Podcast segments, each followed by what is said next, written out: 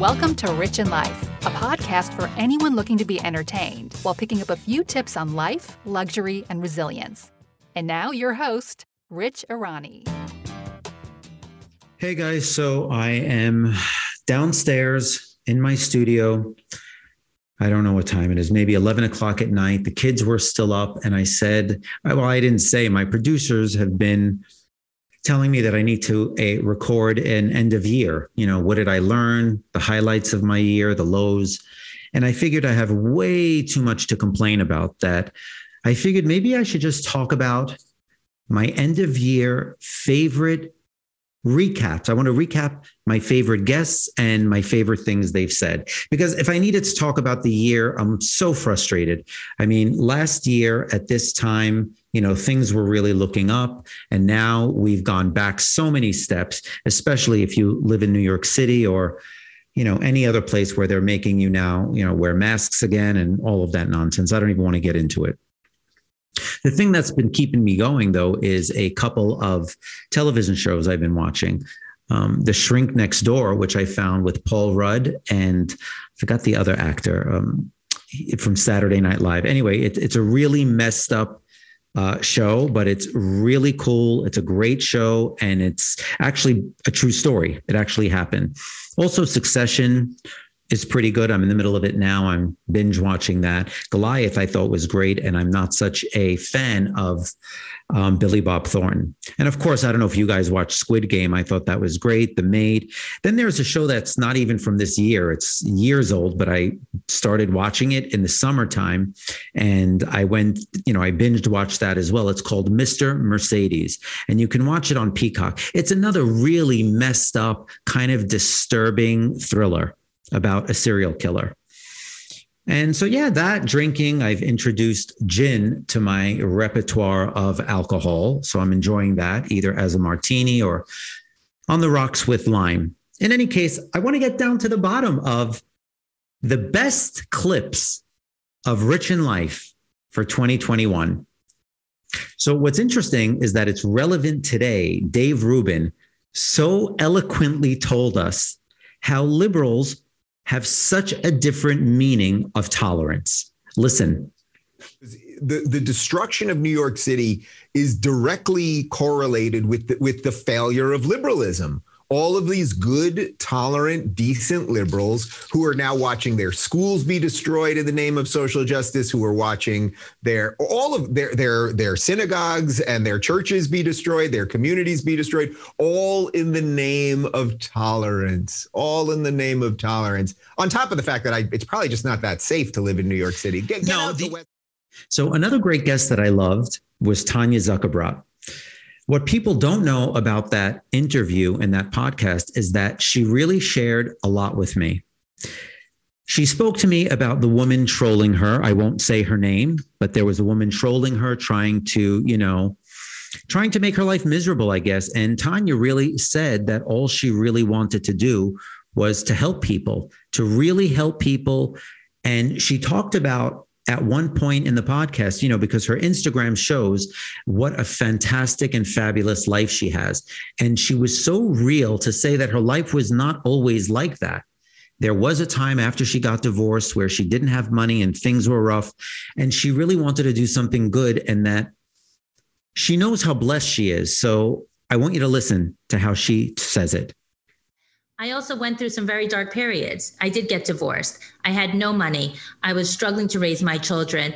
And it was my faith in God and my belief that God loved me. And if, if I kept that faith and was a good person, that He would reward me um, with more blessings, you know, it's, I'm, I'm so, I'm, I, am i am so grateful. And that's really how I look at it. It's, I, I don't feel entitled to anything. I think with hard work and with, a, and, and a good heart, that's that's you know God God will deliver. And that's beautifully put. In, in fact, that's why I've always felt that with F Factor that my life would be blessed because the nature of the company was to help people. And anytime I would hire an employee, I would always say to them, I'm like, you will be blessed for working here. Because that is the ethos of F Factor. That is our mission is is to help people to live their best lives. So when you take care of the needs of others, God always takes care of your needs. And it, it's, one of the reasons I believe that God has been so good to me. But I, I appreciate it all. I'm grateful for it. I'm humbled by it. And I, I recognize that, you know, everything is a gift. So the more grateful you are, the more God blesses you with. Okay. So now here is one of uh, my favorite ones because I still say that I'm going to do this procedure. And of course, I still haven't done it. And I probably never will. Um, Paul, Dr. Paul Jarrod Frank was on Rich in Life, and we discussed a lot of different, you know, ways that you can kind of tweak your looks, try to make yourself younger, what needs downtime, what doesn't, what really works and what doesn't. But what he did say that really piqued my interest was Fraxel for around the eyes. Now, I've never heard of that. I've heard of Fraxel. I've done it once. You know, I, I told him that it felt like my face was on fire and never went back to it. But he did say now he there's a special procedure where they do it around the eyes. I'm going to let him explain to you how he words it. And it really makes me want to do it, although I still haven't done it yet. But listen what you can do. Dr. Paul Jarrod Frank. But we have Fraxel now. Can't we say go in this one? We have Fraxel, but the Fraxel doesn't know, do anything for the wrinkles. That yeah. So right? the, there is there is a Fraxel that does for the wrinkles, but that's the kind where you stay home for two weeks. It's oh. called the oh. Fraxel repair. That's the big one. I do that as well. We put people to sleep for that. We usually reserve that for, you know, people over 50 or people with very severe acne scarring. But again, the first the first cure to Wait, I'm sorry, aging, pause. I'm asking a selfish question. Does okay, it work okay. around the wrinkles around the eyes? Because that's the only thing that drives me crazy is I feel magic like my eyes are aging. It's magic there. It's magic. Oh yeah. It literally it's like pulling the sheet from the corners. Oh my God. Okay, but two weeks of downtime. Okay, this is scary. I always say I'm going to do stuff and I never do it. I'm doing it. I'm coming to you because this sounds like something that I'd be willing to do because the oh, eyes. Yeah. It's one week. It's one week looking like you got socked. And it's really just like an, an additional second week of pinkness. Like women put on makeup, you could put cover up on. I'm not putting cover up on it. Okay, another person who I loved in 2021, she finally diagnosed me with something. And her name was Steph- Stephanie Seferian, and she has the podcast, The Minimal Lifestyle. And we had, you know, this deep conversation about, you know, what it's like for things to keep coming into the house when you're a minimalist. And I get anxiety about it. And I still get anxiety about it. And sometimes I won't even, you know, get a bottle of water when I'm on the beach or, you know, walking on the boardwalk because I just don't want to take another piece of plastic and throw it in the garbage. So she actually diagnosed me with something and I want you to listen to it now. This is this is her talking. Stephanie Seferian being the gate, gatekeeper is number one by far. I uh, decide if something is worthy of entering my home. And when I make that decision, I know that when I let something in, I am then also in charge somewhere down the line of having to pass it on or get rid of it. So that's the first thing. Oh, okay. Go ahead. No, you. No, okay, so that's the first thing. Okay, now that seems like it could be more attainable for people. The problem that I have more than anything is I have twins that are now six and a half. You have two daughters. How old are they? Almost seven and almost four. Okay, so same age of one of them and almost four. So same thing as you. I go to school to pick them up, especially in kindergarten and pre-K and first grade.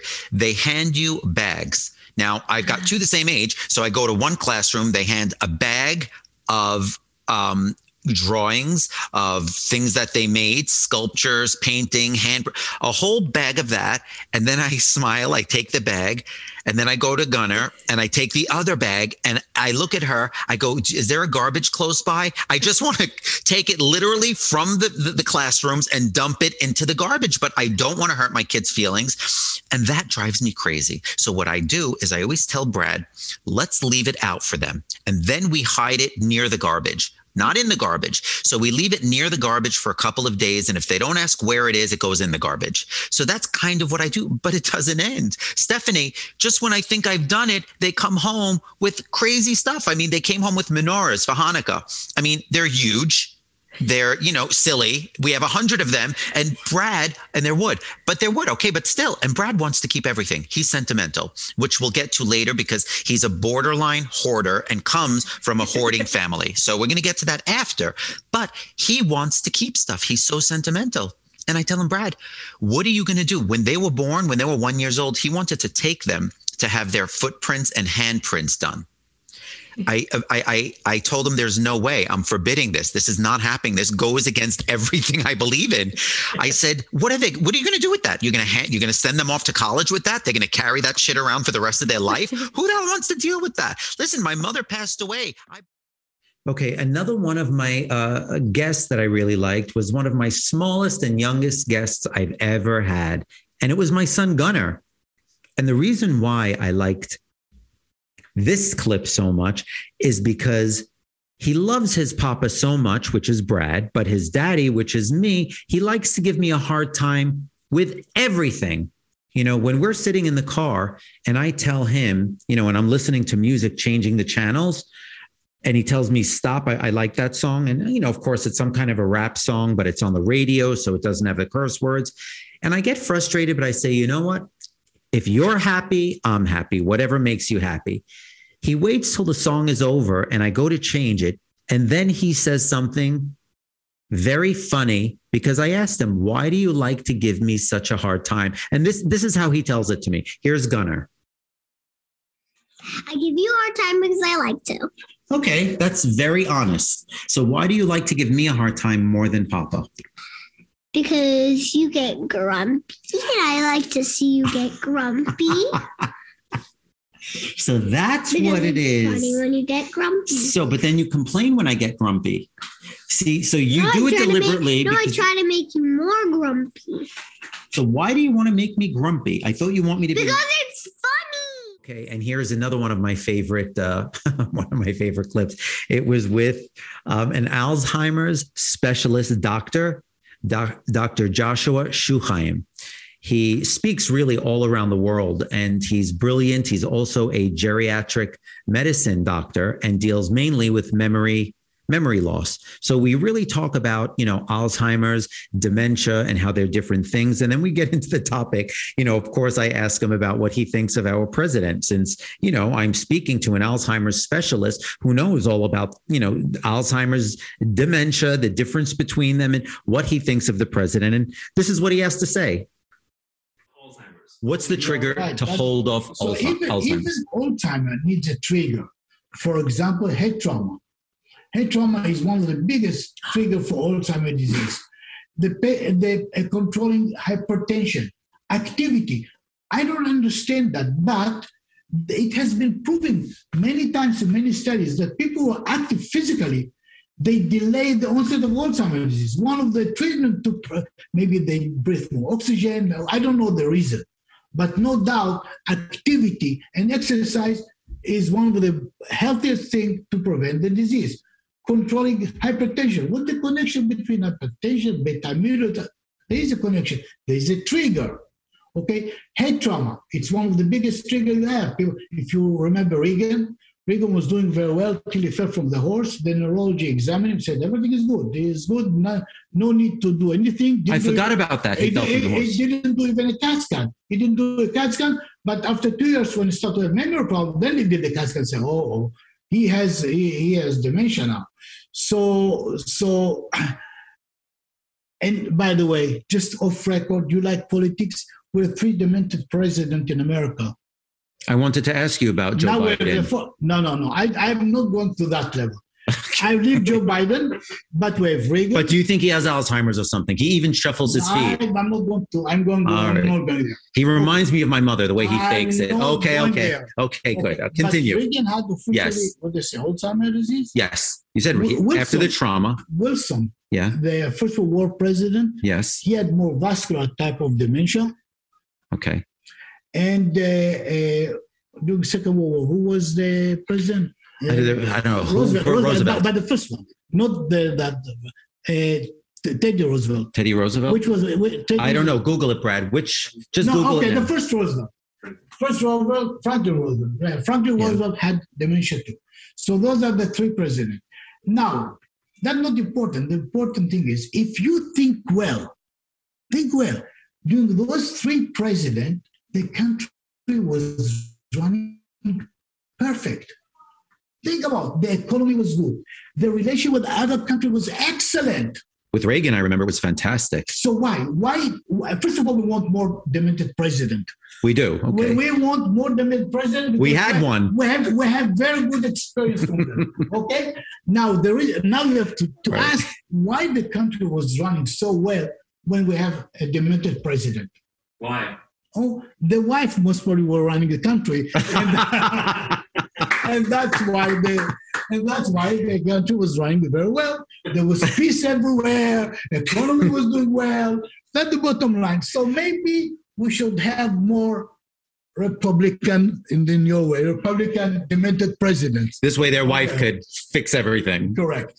Okay. So, do you remember before you go on, do you Okay, and so now one of the most I think intense books that I read was by Immaculée Ilibagiza. She grew up in Africa during the genocide.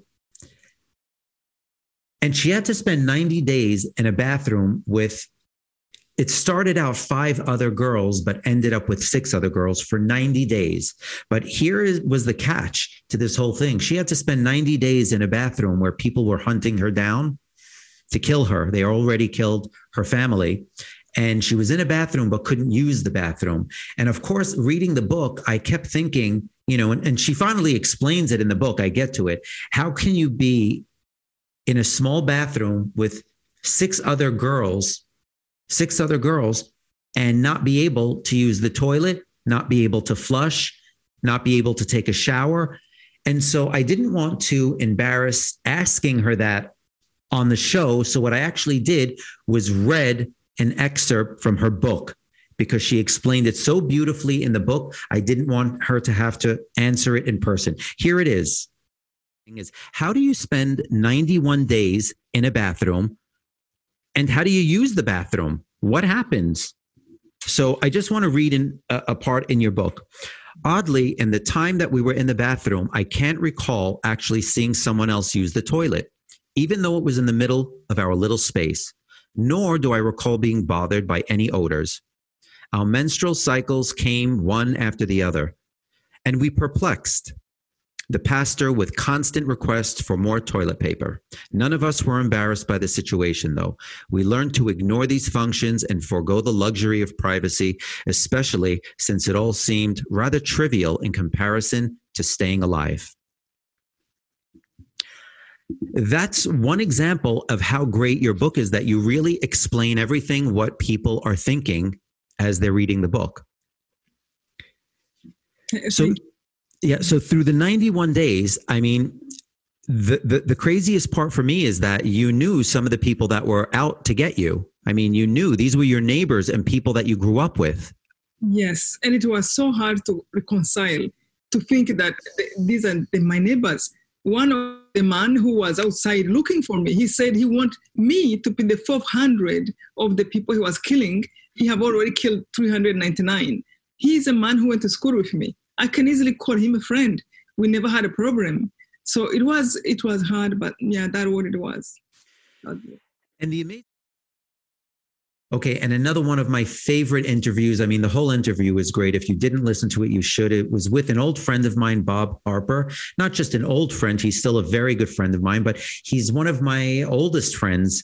We've known each other for a long time. And we love recapping. I love recapping how we met how Bob and I met in New York City when he lived in LA. I lived in New York. We happened to have been out at the same place, and it was just a typical New York City night. It was a typical New York City night that I've had many times over the decades, and this happens to be just one of them. And listen to how it goes. Um, I'm doing good. And uh, speaking of ageless, I mean, mm-hmm. I feel like you look exactly the same since I met you. You, uh, you know, I was thinking about when you and I first met. Do you remember that? Uh, what was that bar called? XL. In, thank you. It was in Chelsea. It was in XL. And uh, you remember I was with Melissa Etheridge mm-hmm. and uh, her girlfriend, then became wife, then became Amy Lynn Michaels. That's her. And I remember uh, I had just gone through a breakup and I saw you and um, Brad over off to the side, and we just mm-hmm. we just became friends. Like, don't you feel like we became friends like immediately? It was immediate. And here I have this story. So I'm going to let people in. I want the audience to know how we became friends and how we met. So we met at XL. It was a very swanky bar um, downtown in New York. I had walked in with Brad and Brian, his brother. Brian was in town for just a couple of days from London, and he was actually leaving the next day. The minute we walked into the club, before we even got settled, this perky blonde with spiky hair and a lot of makeup, gorgeous girl, walks right up to Brad and says, Do you have a boyfriend? He was so confused. He pointed to me and he's like, Yeah. And I, I said, Why? She's like, Oh, I wanted to introduce, introduce him to my friend. I said, Well, what about him? That's his identical twin brother. She looks up at Brian. She pulls him down because she was smaller. She messes up his hair and she drags him. Brian, how cute is he? He starts laughing, you know, being from Ohio. He goes along with it and he starts letting her push him, and we follow. We follow him right up to you guys. All we see are the two backs. She taps you on the shoulder and you turn around, sipping your drink, like, uh-huh. what's up? And that was it from there. And then a few minutes later, Melissa Etheridge turns around and says, Guys, what can I get you to drink? Of course, I knew who she was. But being that most of the crowd was gay, they all knew Tammy Lynn Michaels from the television show Popular. So that oh. to me was really funny. I forgot all about that. Do you remember how that night ended? You said you guys left and said, We're going back to the hotel. Why don't you meet us there? You were staying at the Soho Grand Hotel. And we said, yeah, sure, whatever. It was pretty much really up to Brian because we felt there was a spark and it was whatever Brian wanted to do. So, of course, 10, 15 minutes into it, we're sipping, we're looking around. I think it was that said, Are we ready? And Brian's like, Yeah, I'll go. We all got up. We drove down to the Soho Grand. And when we got upstairs, before we can hit the top step, you guys started yelling, Yay! You handed us all the drinks we had ordered. You remembered all three of our drinks and gave it to us. And it was a whirlwind of a week, Bob. We hit it off so great that even mm-hmm. when Brian went back to London the next day, and you guys liked each other, you guys had like, you know, had this thing, but he yep, went back did. to London. Yeah. But you still invited us every single night. I mean, we tore up the city. We went to Lotus one night when Melissa kept inviting more and more people, Alan Cummings and all these other people. We went to the Bowery Bar, Beige Night. And then at the end of the trip, you guys invited us to come to LA for Melissa's 50th birthday at the Buffalo Club. Wow. And, and I remember that. I remember um, us all being at the Buffalo Club. I mean, that was a really fun party. And the fact that, like, that's what you've always been so good at, you and Bradley, like, just being able to rally. I like people that rally and just can just go with the flow. You know, I know that like if if it works into your schedule, whatever it's going to be, you're going to say, "Sure, I'll go. Whatever. Let's do it." And we did, and I have to say, you were the most gracious host.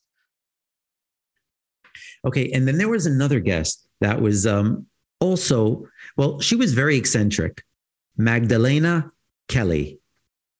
Callie she was really she was a hypnosis. I don't know how to describe her. You, you you really have to go back and either listen to it or just look at her snippets on Instagram. Basically, she talks about how men are the alpha men and they are supposed to be the alpha men and they just there to plant their seed.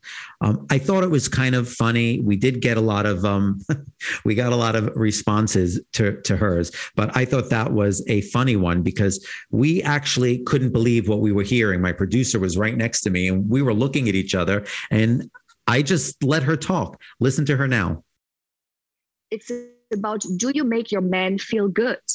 So men just want to feel good. With women, women need to feel secure and safe. So women look more for can I reproduce with you and will you take care of me and my offspring? Right? And men look for are you make do you make me feel good enough and are you good enough for me to you know share my semen with you and another big problem is that men are not wired to be with just one woman woman men are meant especially the more alpha the more you should spread your seeds that's how it should be if you have a good genes, you're supposed to share them with as many as you can. Women are supposed to just be with that one man, pick the right alpha, be open to him, get his child, and that's it. And that is a problem. So the evolution goes towards a way that is actually wrong. We're not wired to be that. Now, when I tell women men are not supposed to be, let's say, monogamous, they're like, what do you mean? There are relationships, they, they go on forever. Yes, some men are fine with it. It doesn't mean you can't do it, but you truly, honestly are not meant to be with just one woman if you're a true alpha, a strong alpha male. Okay, so, the, so as so, as a life coach, I'm sorry. Another one of my favorite moments was when I was talking to one of the biggest stylists of his time, Terrence McFarland, who was living in New York City. He gives the story how he was literally at the top of his game working for the biggest magazines, running around the city when he had an epiphany and a revelation in a taxi cab. He was basically had to get something for a celebrity and he was in such a rush. Anyway, I'm going to let him tell it. Listen to Terrence McFarland telling you why he left the styling business at the top of his game and moved out of New York City and I think I, I don't remember if I remember correctly, moved to LA. Here he is about sort of packing up and, and leaving. So yeah, so I was a fashion editor and a fashion director, and I'd, I'd worked really hard to get to that point. My first job was working in display at Polo Ralph Lauren in the Mansion um, back in 1987, and so I was a freelance, you know, display artist and stylist and and all of that. So I had, you know. Uh, uh, let's call it a workaholic, ambitious uh, rise. Um, and the reason I started working at Interview is I'd met all those folks when I worked at Calvin Klein in the PR department. So I had kind of this ascent where I was living the fashion dream that you know young high school Terrence had had in his mind of living in the big city and and working for magazines or working for designers. Um, and then after details and i was doing some freelance styling i was doing a lot of red carpet dressing. Kind of was it was that moment where red carpet dressing became a thing and publicists and uh, actresses realized that those appearances could be press opportunities and I was working for one client, and it was the end of the retail working day. Uh, and I remember being in the taxi cab with a trunk filled with uh, garment bags, and the cab slammed slammed on the brakes. And I had been in this like frantic mood, and I'm a I'm a pretty calm guy. I don't typically get worked up, and I was like in a in a state, and the the uh, cab slammed on the brakes, and I sort of jolted back, and I was like, wait what am I freaked out about? What is this moment?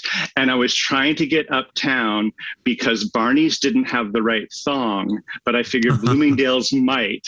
And I realized that my whole world revolved around getting the right undergarment for an actress to wear at a red carpet appearance that night. And I sort of leaned back and I went, I'm done. Come I'd on. Like, that I'd was like, the pivotal point. That was the, the moment. I mean, I mean, there was. You know, it took. I know it took.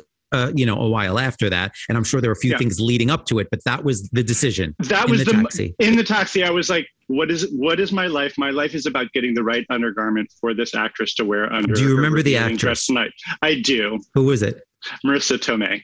Oh wow, I love. And Marisa. she I, I adore yeah, Marisa. She was a joy of a client, uh, and I, I have seen her a couple times in LA since, um, and it, it, had nothing to do with her. It just had to do with oh, I'm ready for the next challenge in my life. Of and course. I had applied to Cal Arts. Um, I used to do before Calvin Klein. I was at Geoffrey Beene doing PR and creative services there, and I'd applied to Cal Arts at the time and gotten accepted. Um, and I turned it down because of the opportunities the fashion business was offering me. And so, kind of embedded or the subtext of that that decision in the cab was, I'm going to go back to school. I want to get my master's degree. I want to be a you know a different kind of creator. And I went back and got my master's in in film and theater. And it's so impressive. And I think, and last but not least, another one of my favorite, favorite people. This is really one of my favorite people. It was me. It was my summer revelate my summer revelations of 2021. And what I did realize, and I talked about it on that show, was I never understand how kids don't like camp. And the anxiety starts before camp starts. And then they come home for the first day and the second day, and they don't want to go to camp. And I'm thinking, but they've just gone to school for what was whatever it is, eight months out of the year, and they don't complain. And yet with camp, they complain. And it's funny because when I spoke about this with a few friends of mine and family members, they said it's a known fact how kids don't like camp. So here is my response to my son when he tells me he doesn't want to go to camp. Listen.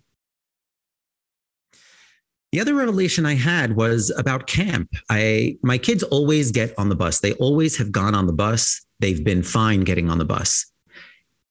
Throughout the summer though, I always get these little comments, mainly from my son. I don't want to go to camp today. I'm not in the mood. This summer, he told me that he doesn't want to go to camp next summer. So, this is something that I learned by talking to other people, talking to friends, talking to my sisters, my nieces. Kids don't like camp. I never realized that. I remember I didn't like camp, but I found out that kids don't like camp more than they don't like school. So here was my answer to my son when he said, Before I pay, and he said this, before you pay, I'm telling you now, I'm not going to camp. So I told him, no problem. Okay, if he's telling me he doesn't want to go to camp, no problem. So you're going to go to school next summer. There is a college that teaches young kids summer school. So you're going to go to school. He said, no, I don't want to go to school. I told him, it's either camp, school, or a doctor's office. That's the only way you're not going to go to camp. You're not staying home. So it's either camp or school, or if you're sick, you're going to be in a doctor's office. So that basically put the kibosh on any idea of him thinking he's not going to camp next summer. But I, I, don't get it. I remember me not liking camp when I was young, but I always feel it's different. I think I feel like everything was. Anyway, so by now I am in Miami Beach. I recorded this previously, and I have to tell you that it is amazing and lovely here. Uh, the anxiety subsided a little, although I'm still drinking as much as I can and trying to watch as much TV, TV as I can. But it was a great year in spite of all of the ups and downs, I always say, put your best foot forward and things will work out. And that's what I'm trying to do. So, for everybody listening out there, just try to laugh, try to find things that make you laugh. If it's not me, there's got to be something wrong with you, but fine, move on to somebody else. But definitely, you got to find what makes you laugh and try to have a great year and try to look on the bright side of everything. One size does not fit all. What's good for somebody else is not good for you. Thanks for listening to Ritch in Life. You've been listening to Ritch in Life with Ritch Arani. If you liked what you've heard, click subscribe so you don't miss out on future episodes. Or visit us at ritchinlife.com. That's R I T C H in life.com.